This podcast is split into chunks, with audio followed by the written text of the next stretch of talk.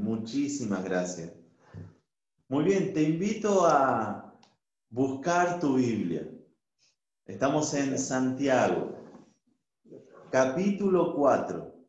Pero antes de abrir las escrituras, vamos a orar que Dios abra nuestro corazón para poder entender las escrituras, pero mucho más importante, para poder obedecerle. Hermana Adela, ¿podrías guiarnos en oración? ¿Y cómo no? Oremos. Señor Jesús, venimos delante de tu presencia para agradecerte porque un día decidimos seguirte, mm. porque así tuvimos la promesa de ser transformados y te pedimos, Señor, que nos ayudes a tener siempre presente que sos el Dios de lo imposible, que tu fidelidad es grande aunque la nuestra a veces falle. En estos momentos, Señor, que nos disponemos a leer y estudiar tu palabra, te pedimos que nos ilumines para que esa decisión que tomamos cada vez se afirme más y también la fe que tenemos en vos. Te pedimos, Señor, tu compañía, que abras nuestros corazones y nuestras razones para que podamos estar atentos a tu palabra y que guíes a tu siervo que en estos momentos lo va a explicar. Gracias Señor porque estás y porque nos acompañas siempre. En tu nombre, amén. Amén. Muchísimas gracias. Muy bien. Te invito a abrir tu Biblia en Santiago capítulo 5. Antes de que me olvide, Damos gracias al Señor por los cumpleaños que hemos tenido esta semana en nuestra iglesia. Nuestra hermana Adela, que acaban de escucharla orar, cumplió años el martes. Nuestra hermana Silvia cumplió años el viernes. Yo no sé por qué no estaba en mi, en mi calendario, pero muy, pero muy feliz cumpleaños. Y hoy es el cumpleaños del matrimonio Alcaraz. Hoy cumpleaños el matrimonio, o como le decimos, el aniversario. Así que muy, pero muy feliz aniversario a, a nuestros amados familia Alcaraz. Dios les dé un hermoso día. Y qué bendición que es cuando tu aniversario cae en el día del Señor. Así que espero que lo hayan disfrutado y lo sigan disfrutando grandemente. Muy bien, Santiago, capítulo 4. Vamos a ver hoy desde el verso 13 hasta el verso 17. Terminamos el capítulo y gracias a Dios por eso. Recién hablaba con, con mis hermanos acerca de cuál era su parábola favorita. Y quiero compartirles cuál es la mía. Ellos ya lo saben. Es la parábola del sembrador. Comienza el Señor Jesucristo diciendo, el sembrador salió a sembrar. Ah, me encanta esa parábola. Está en Mateo capítulo 13. Y sea que Santiago la haya escuchado de la boca del Señor, tal vez en el hogar, un hermano nos hacía notar de que como medio hermano del Señor Jesucristo, habrá tenido conversaciones espirituales con el Señor Jesucristo en la casa de sus padres. Tal vez la escuchó en ese lugar, o tal vez la escuchó cuando Jesucristo la relató ahí, en la playa, o tal vez la escuchó años más tarde de la boca de alguno de los discípulos. No, no sé de qué manera la haya escuchado, pero es difícil no ver la influencia de la parábola del sembrador en esta porción de las escrituras. Así como hay cuatro tipos de tierras o corazones donde la palabra es sembrada, también hay cuatro maneras en las que podemos enfocarnos en la voluntad de Dios. Quiero ver con vos eso en Santiago capítulo 4, ruego hayas llegado del verso 13 en adelante. La primera verdad, la primera manera en la que nosotros podemos acercarnos a la voluntad de Dios, lo vemos del verso 13 hasta el verso 14, donde dice, vamos ahora, los que decís, hoy y mañana iremos a tal ciudad y estaremos allá un año lo hacen de manera imprudente. La primera manera en la que se acercan a la voluntad de Dios, que nos ve Santiago acá en capítulo 13, eh, perdón, capítulo 4, del verso 13 en adelante, es buscar la voluntad de Dios de manera imprudente. No buscarla es imprudente. No buscar la voluntad de Dios para su vida es imprudente. Leemos en el verso 13, vamos ahora los que decís, hoy y mañana Iremos a tal ciudad y estaremos allá un año y traficaremos y ganaremos cuando no saben lo que será mañana. Porque ¿qué es vuestra vida? Ciertamente es neblina que se aparece por un poco de tiempo y luego se desvanece. El primer enfoque negativo a la voluntad de Dios es el de quienes no toman en cuenta a Dios en sus vidas. Vamos ahora, le dice Santiago. Este es un llamado de atención fuerte. Es como quien golpea la mesa para llamar la atención. Vamos ahora. Solamente se encuentra dos veces en, en las Escrituras. Las dos veces en el Nuevo Testamento y las dos veces en el libro de Santiago. La primera acá en el capítulo 4, verso 13, y la segunda es en el capítulo 5, en el verso 1, cuando se refiere a los ricos. Vamos ahora ricos. Estos que dicen, hoy y mañana iremos a tal ciudad y estaremos allá un año y traficaremos y ganaremos, literalmente lo que está diciendo es los que están diciendo, no solo los que dijeron, vamos ahora a los que decís, y lo dicen de manera constante. Este es un patrón de conducta racional, intencional y constante. Y fíjense, la presunción de estas personas. Fíjense en el plan de negocios que tienen. Ellos dicen, hoy y mañana escogieron su propio tiempo. También escogieron su propio lugar. Dice, iremos a tal ciudad. La eligieron ellos.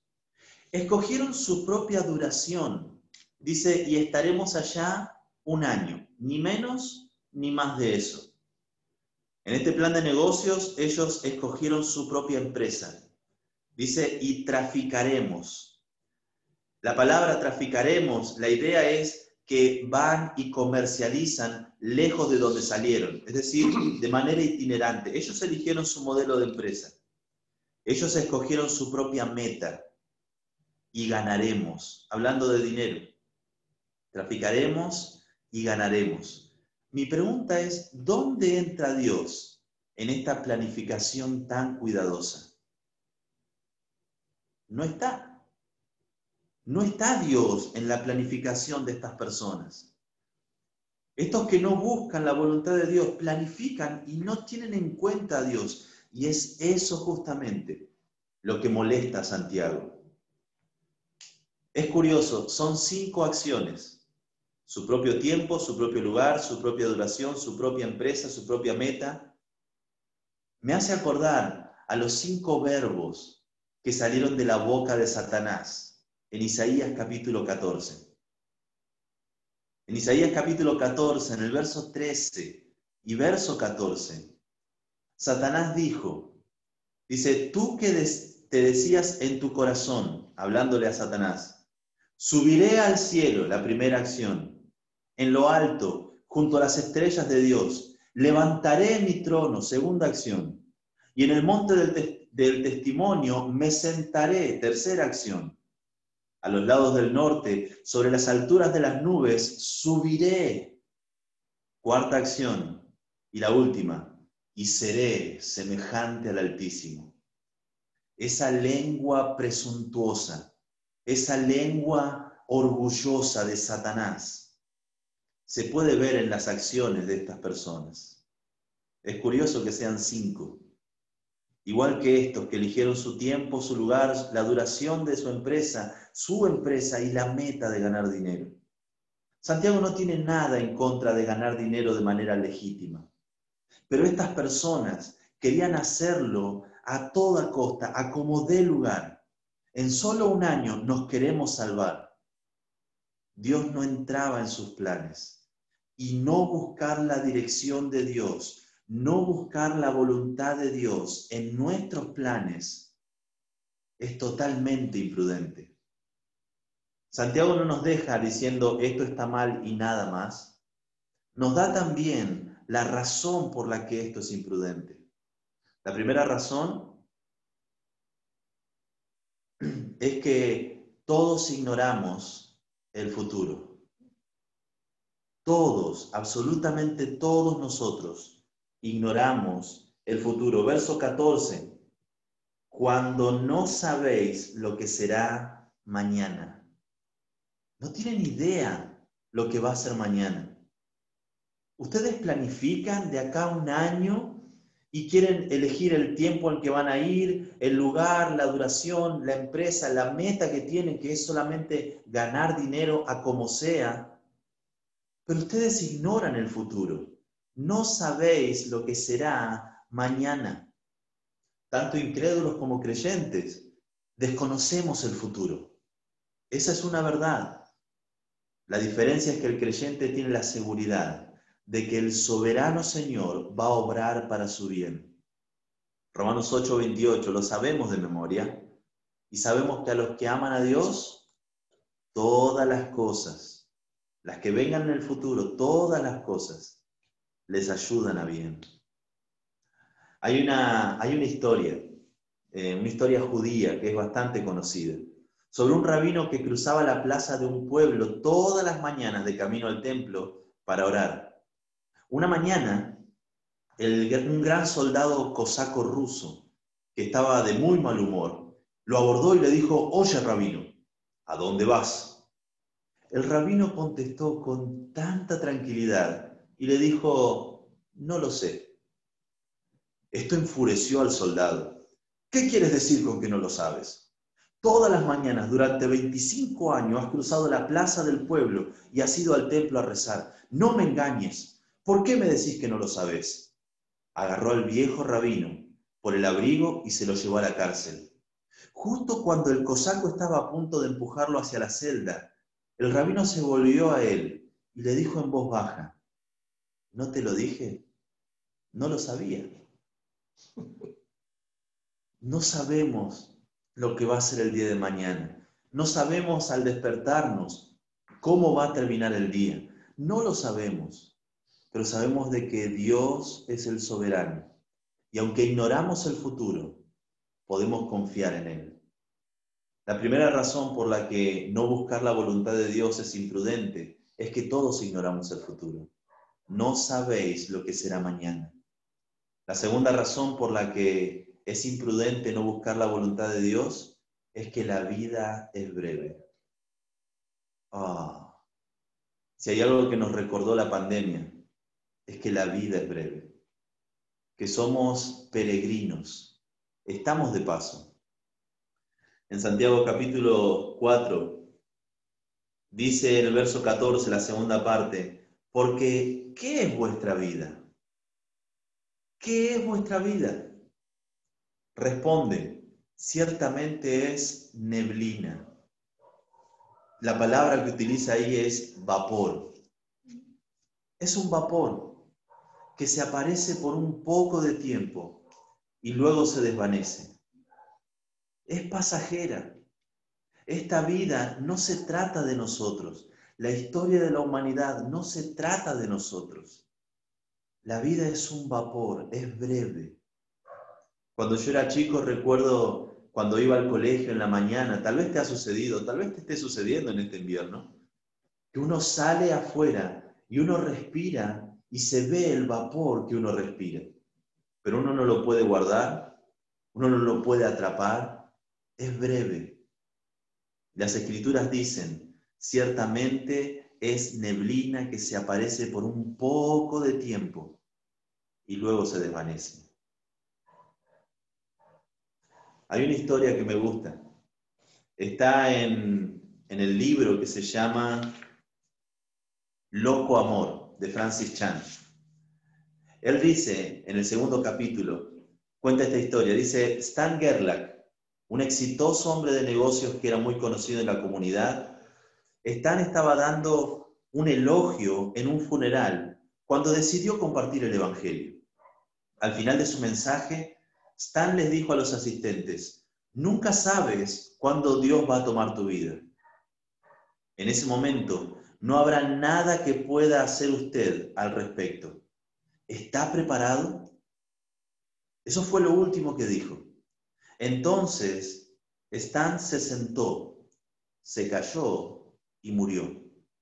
Su esposa y sus hijos intentaron reanimarlo, pero no hubo nada que pudieran hacer, tal como Stan había dicho unos instantes antes. Nunca olvidaré recibir esa llamada telefónica y dirigirme a la casa de los Gerlach. La esposa de Stan, Susie, estaba llegando a su casa, me dio un abrazo y lloró. Uno de los hijos, John, salió del auto llorando y me preguntó, ¿escuchó la noticia, pastor? ¿La escuchó? Estoy muy orgulloso de mi papá. Él murió haciendo lo que más le gustaba hacer. Le hablaba a la gente sobre Jesús. La vida es breve. Lo que dice Santiago es cierto. La muerte puede llegar en cualquier momento. O Cristo podría venir por su iglesia en cualquier momento. O cualquiera de otras cien cosas podría pasarnos en cualquier momento. Cosas buenas, cosas malas. Entonces, ¿a dónde voy? Como le preguntaron al, al rabino. No lo sé. No sé lo que va a ser el día. No sabemos cómo va a terminar este día. Pero mientras Dios esté conmigo, realmente no importa. La segunda verdad acerca de la voluntad de Dios que encontramos en Santiago, lo vemos en el verso 16, y es que rechazar es la voluntad de Dios, es arrogante. Rechazar la voluntad de Dios es arrogante.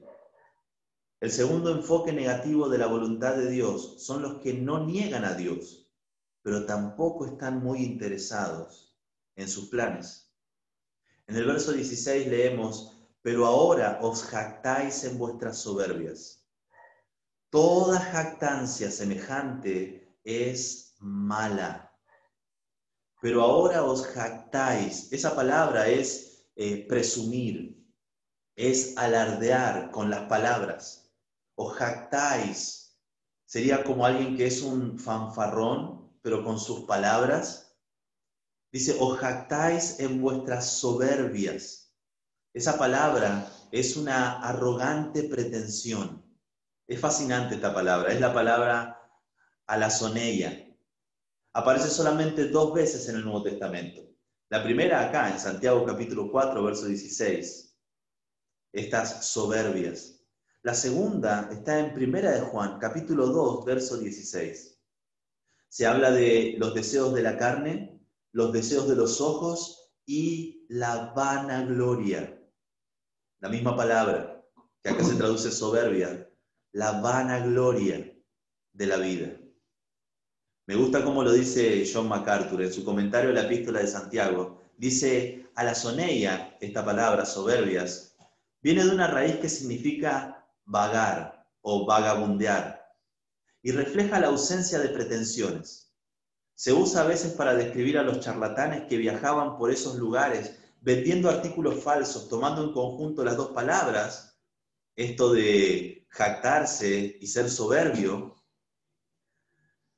retratan a alguien que alardea con ostentación de algo que no tiene y que tampoco puede obtener.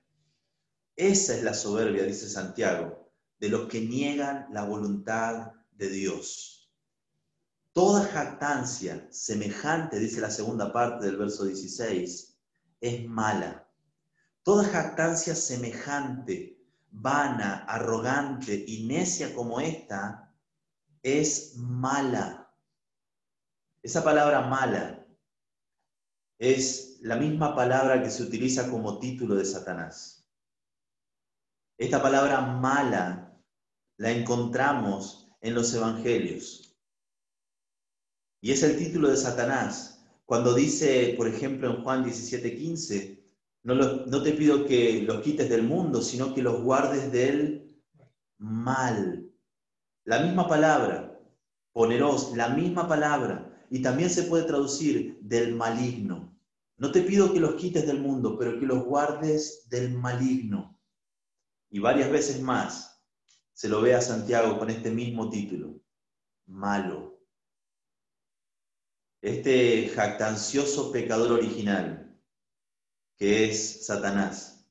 Lo vimos jactándose, ¿se acuerdan? En Isaías capítulo 14, en el verso 13 y 14, pero no vimos cómo él terminó.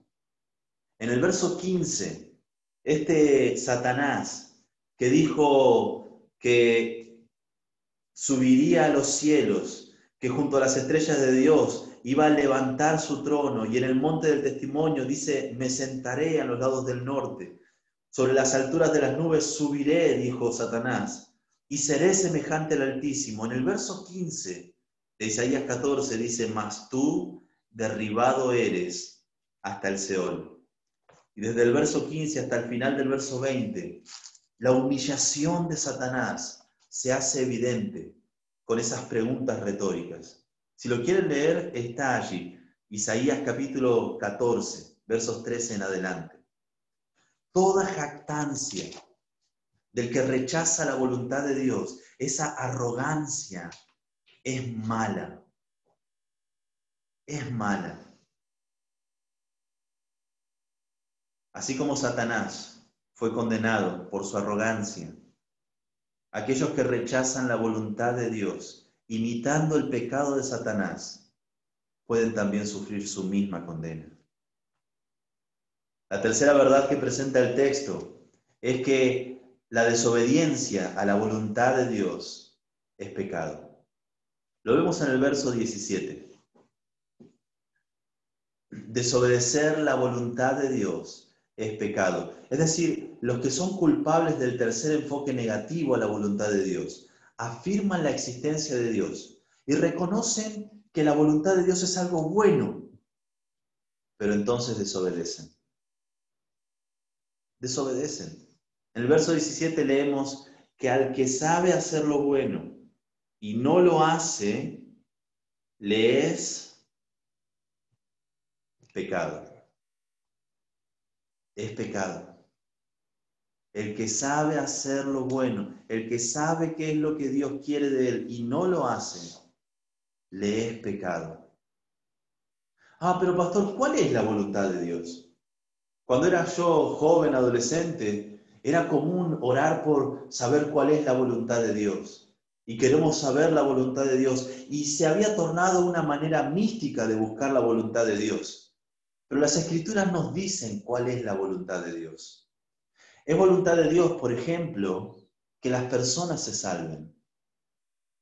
En 1 Timoteo capítulo 2, en el verso 4, leemos, y está también en tu pantalla, que el cual quiere Dios que todos los hombres sean salvos y vengan al conocimiento de la verdad. Dios quiere que todos sean salvos. Entonces, ¿cuál es la voluntad de Dios? Que las personas se salven. Es voluntad de Dios que las personas salvas sean llenas del Espíritu Santo. En Efesios capítulo 5, verso 17, también está en tu pantalla. Leemos, por tanto no sean insensatos, sino entendidos de cuál sea la voluntad del Señor. No os embriaguéis con vino en lo cual hay disolución, antes bien sed llenos del Espíritu. Dios quiere que las personas se salven, es su voluntad. Es la voluntad de Dios que las personas salvas sean llenas del Espíritu Santo. Es la voluntad de Dios que estas personas se santifiquen, en 1 Tesalonicenses capítulo 4, verso 3, leemos, pues la voluntad de Dios es vuestra santificación. Es la voluntad de Dios que seamos salvos, que seamos llenos del Espíritu Santo, que nos santifiquemos, que seamos sumisos unos a otros. En 1 de Pedro, capítulo, 3, capítulo 2, perdón, verso 13 en adelante, Dice, por causa del Señor, someteos a toda institución humana. A toda institución humana. Está hablando de la sumisión.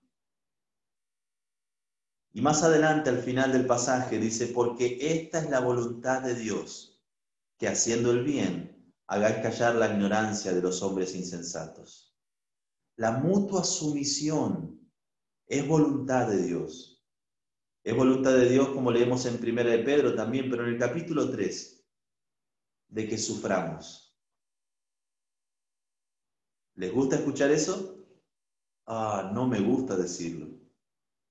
Pero las escrituras dicen en 1 de Pedro capítulo 3, verso 17, porque mejor es que padezcáis haciendo el bien, si la voluntad de Dios así lo quiere, que haciendo el mal. Hay veces que es voluntad de Dios que sus hijos, salvos, llenos del Espíritu Santo, que buscan la santificación y que se someten unos a otros, sufran. Es su voluntad. Puedo ver a estos de la Iglesia Universal que dicen, pare de sufrir, queriendo arrancar estas hojas de la palabra de Dios.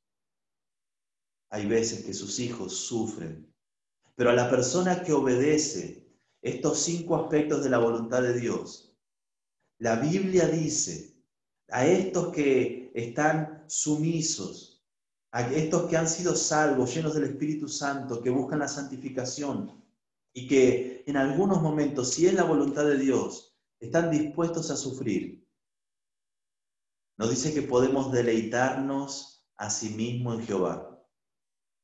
Y Él puede concedernos las peticiones de nuestro corazón.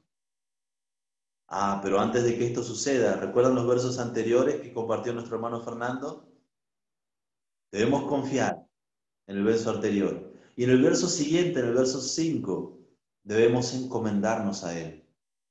Pero cuando lo hacemos y nos deleitamos en el Señor, entonces Él pondrá el deseo en nuestro corazón de hacer lo correcto. Y luego Él cumplirá ese deseo por hacer lo correcto. Los que conocen la voluntad de Dios tienen la responsabilidad de obedecerle. Y si no lo hacen, dice las escrituras, el que sabe hacer lo bueno y no lo hace, le es pecado. Oh, pastor, yo esto que está diciendo no lo había escuchado, pero eh, son, muchos pasajes, puedo llegar a, confundirme. Bueno, si querés estar en el centro de la voluntad de Dios, te invito a que vayas al centro de la Biblia que tenés ahí en tu, en tu hogar. Podés recordarlo de memoria, también va a estar en la pantalla. En el Salmo 118, ese es el centro de, la Biblia, y el centro de ese salmo es el verso 8. Ahí dice, mejor es confiar en Jehová que confiar en el hombre.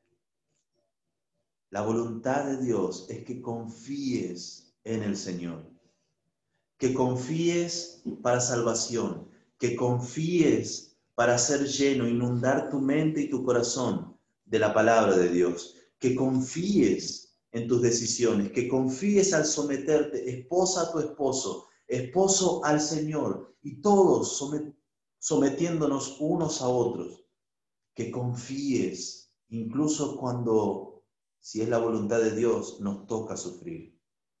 Mejor es confiar en Jehová. Hermanos, necesitamos buscar la voluntad de Dios, no solo para conocerla, no solo para estar informados. Necesitamos buscar la voluntad de Dios con el firme propósito de obedecerla. ¿Cuáles son los planes del Señor en tu vida? ¿Cuáles son los planes que Dios tiene para, para tu vida y que no querés realizar? Eso que Dios te está llamando a hacer y no quieres hacer, mejor es confiar en Jehová. El pecado de este tercer grupo es en realidad la más grave de todas las demás. El primer grupo no le interesaba el Señor. El segundo grupo sabía que Dios existía, pero no le interesaban sus planes. Este tercer grupo conoce al Señor, entiende que sus planes son lo mejor y así todo lo desobedece. Me hace acordar al siervo infiel que el Señor Jesucristo nos relata en Lucas capítulo 12. Jesús dijo de este siervo infiel que conociendo la voluntad de su Señor, no se preparó ni hizo conforme a su voluntad. Y este siervo infiel iba a recibir muchos azotes. No quisiera que tengas que pasar por algo así. No quisiera que como a Jonás, que Dios le mandó a hacer su voluntad y empecinado se fue en otra dirección. Jonás terminó haciendo la voluntad de Dios, pero no sin antes haber pasado por un mal momento.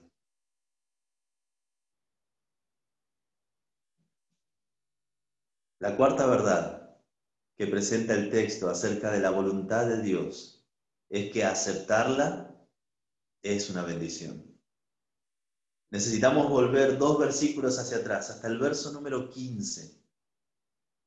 Y en lugar de este ateísmo práctico del primer grupo, en lugar de este ateísmo propio de yo creo en Dios a mi manera del segundo grupo, o en lugar de esta desobediencia descarada que acabamos de ver, Santiago nos da a que tengamos esta última respuesta, a que nosotros podamos decir, como en el verso 15, si el Señor quiere, si el Señor quiere.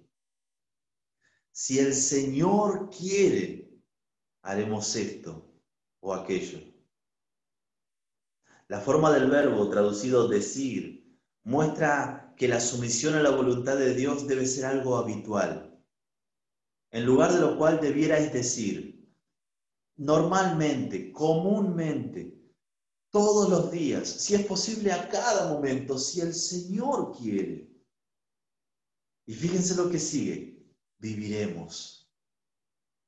Si el Señor quiere, viviremos. Si estás escuchando este sermón, sea que lo estés haciendo en vivo o que lo hagas en, la semana o que te hayas cruzado con él en internet por alguna causalidad, necesitas agradecer al Señor porque estás vivo. Él quiso que estés vivo. Él hace salir su sol sobre buenos y sobre malos. Estamos respirando su aire. Le pertenecemos a Él. Todos los aspectos en nuestras vidas y en cada decisión que debemos tomar, la respuesta del creyente es decir, si el Señor quiere.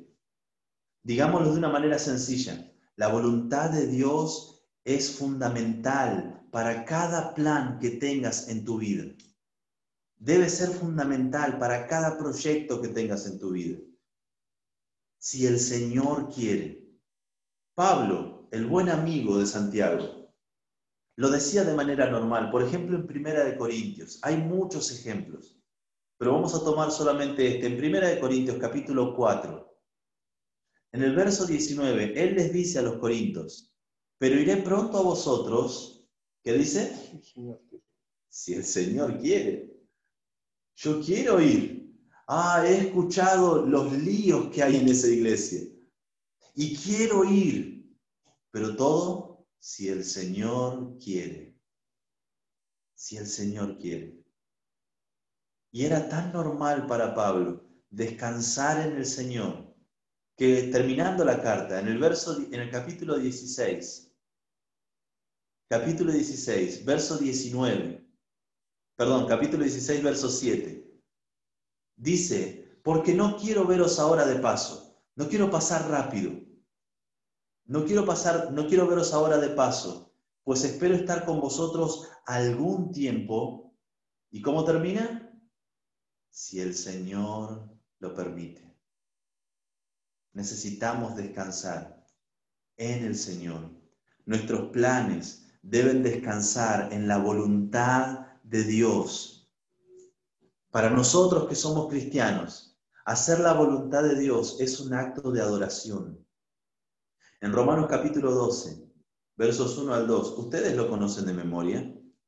Así que hermanos, os ruego por las misericordias de Dios que presentéis vuestros cuerpos en sacrificio vivo, un acto de adoración, santo, agradable a Dios, que es vuestro culto racional. No os conforméis, no os amoldéis a este siglo, sino transformaos por medio de la renovación de vuestro entendimiento. ¿Para qué? Para que comprobéis cuál sea, ¿qué? La buena voluntad de Dios. Y esa buena voluntad es agradable, es perfecta.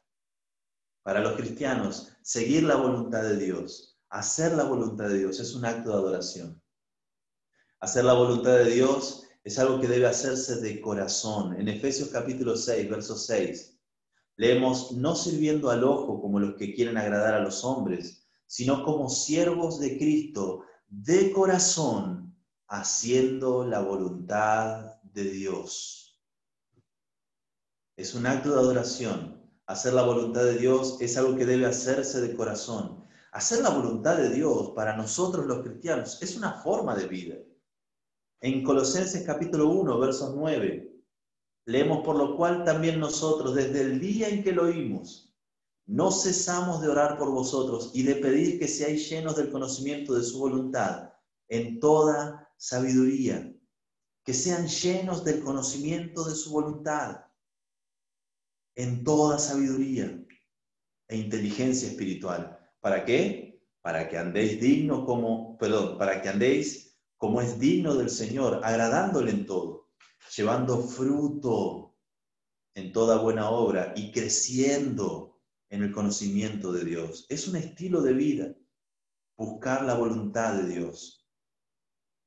Buscar la voluntad de Dios para nosotros los creyentes es reconocer de quién dependemos. Necesitamos del Señor para hacer la voluntad de Dios. El escritor de Hebreos en el capítulo 13 nos dice en el verso 20, y el Dios de paz, me fascina este título de Dios, el Dios de paz, que resucitó de los muertos a nuestro Señor Jesucristo, el gran pastor de las ovejas, por la sangre del pacto eterno, os haga aptos en toda obra buena. ¿Para qué? Para que hagáis su voluntad para que hagan su voluntad. Él nos hace aptos, dependemos de Él para que podamos hacer su voluntad, haciendo Él en vosotros lo que es agradable delante de Él, por Jesucristo. Y todo esto, dice, al cual sea la gloria por los siglos de los siglos. Amén. Los cambios que vemos en nuestras vidas, seguir la voluntad del Señor, es una obra de gracia maravillosa y merecida que Dios derrama sobre nosotros. Me gusta esta historia, es de John Newton, el de la ley de gravedad, ¿se acuerdan? Se dice que cuando Newton era ya anciano, ya no podía ver para leer. Entonces escuchó a alguien que leía este texto, por la gracia de Dios, soy lo que soy. Por la gracia de Dios, soy lo que soy. Newton se quedó callado por un rato y luego, como si estuviera hablando consigo mismo, dijo, no soy lo que debería ser. Ah, qué imperfecto y, deficiente. No soy lo que deseo ser aborrezco lo malo y me aferraría a lo que es bueno. No soy lo que espero ser. Pronto, pronto dejaré la mortalidad y con la mortalidad todo pecado e imperfección. Pero aunque no soy lo que debería ser, no soy lo que deseo ser y no soy lo que espero ser, sin embargo puedo decir verdaderamente, no soy lo que una vez fui un esclavo del pecado y un esclavo de Satanás. Ah, puedo unirme con todo corazón al apóstol y reconocer, por la gracia de Dios, soy lo que soy. El responder a la voluntad de Dios no es sino otra prueba de una fe viva y verdadera en el Señor Jesucristo. Un, deseo ferviente de hacer la voluntad de Dios es una señal, es una señal segura de una vida transformada. En conclusión, la voluntad de Dios, esto de que nuestra persona, nuestras palabras y nuestros planes se sometan a Dios y a su voluntad, podemos entender que no buscarla, no buscar la voluntad de Dios es imprudente. tanto como esas semillas de la parábola del sembrador que caían junto al camino. Nos dice Mateo que estas oían la palabra del reino, pero no la entendían, no les interesaba, no querían entender. Rechazar la voluntad de Dios es arrogante y muestra un corazón lleno de piedras. Escuchan del Señor, pero al momento reciben con gozo la palabra, pero no tiene raíz en sí.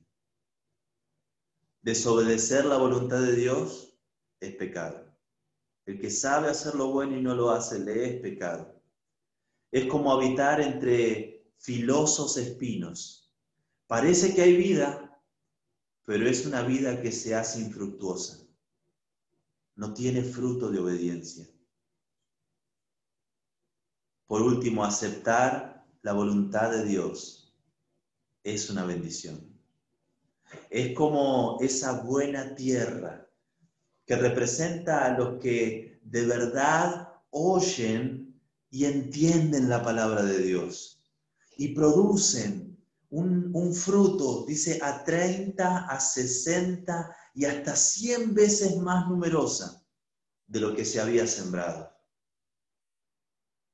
Necesitamos responder a la voluntad de Dios con el mismo corazón que hemos respondido a su llamado a la salvación. No hay otra oportunidad, no hay otra manera. Quiera Dios seamos buena tierra, que podamos seguir teniendo ese mismo amor del principio y aceptando sometiendo nuestra persona, nuestras palabras y nuestros planes a la voluntad de Dios. Padre, te damos gracias porque en tu palabra tú nos muestras tu voluntad. Queremos obedecer tu voluntad. Anhelamos con todo nuestro ser ser agradables a ti pero Señor, te necesitamos. Necesitamos, Señor, que remuevas los espinos en nuestras vidas.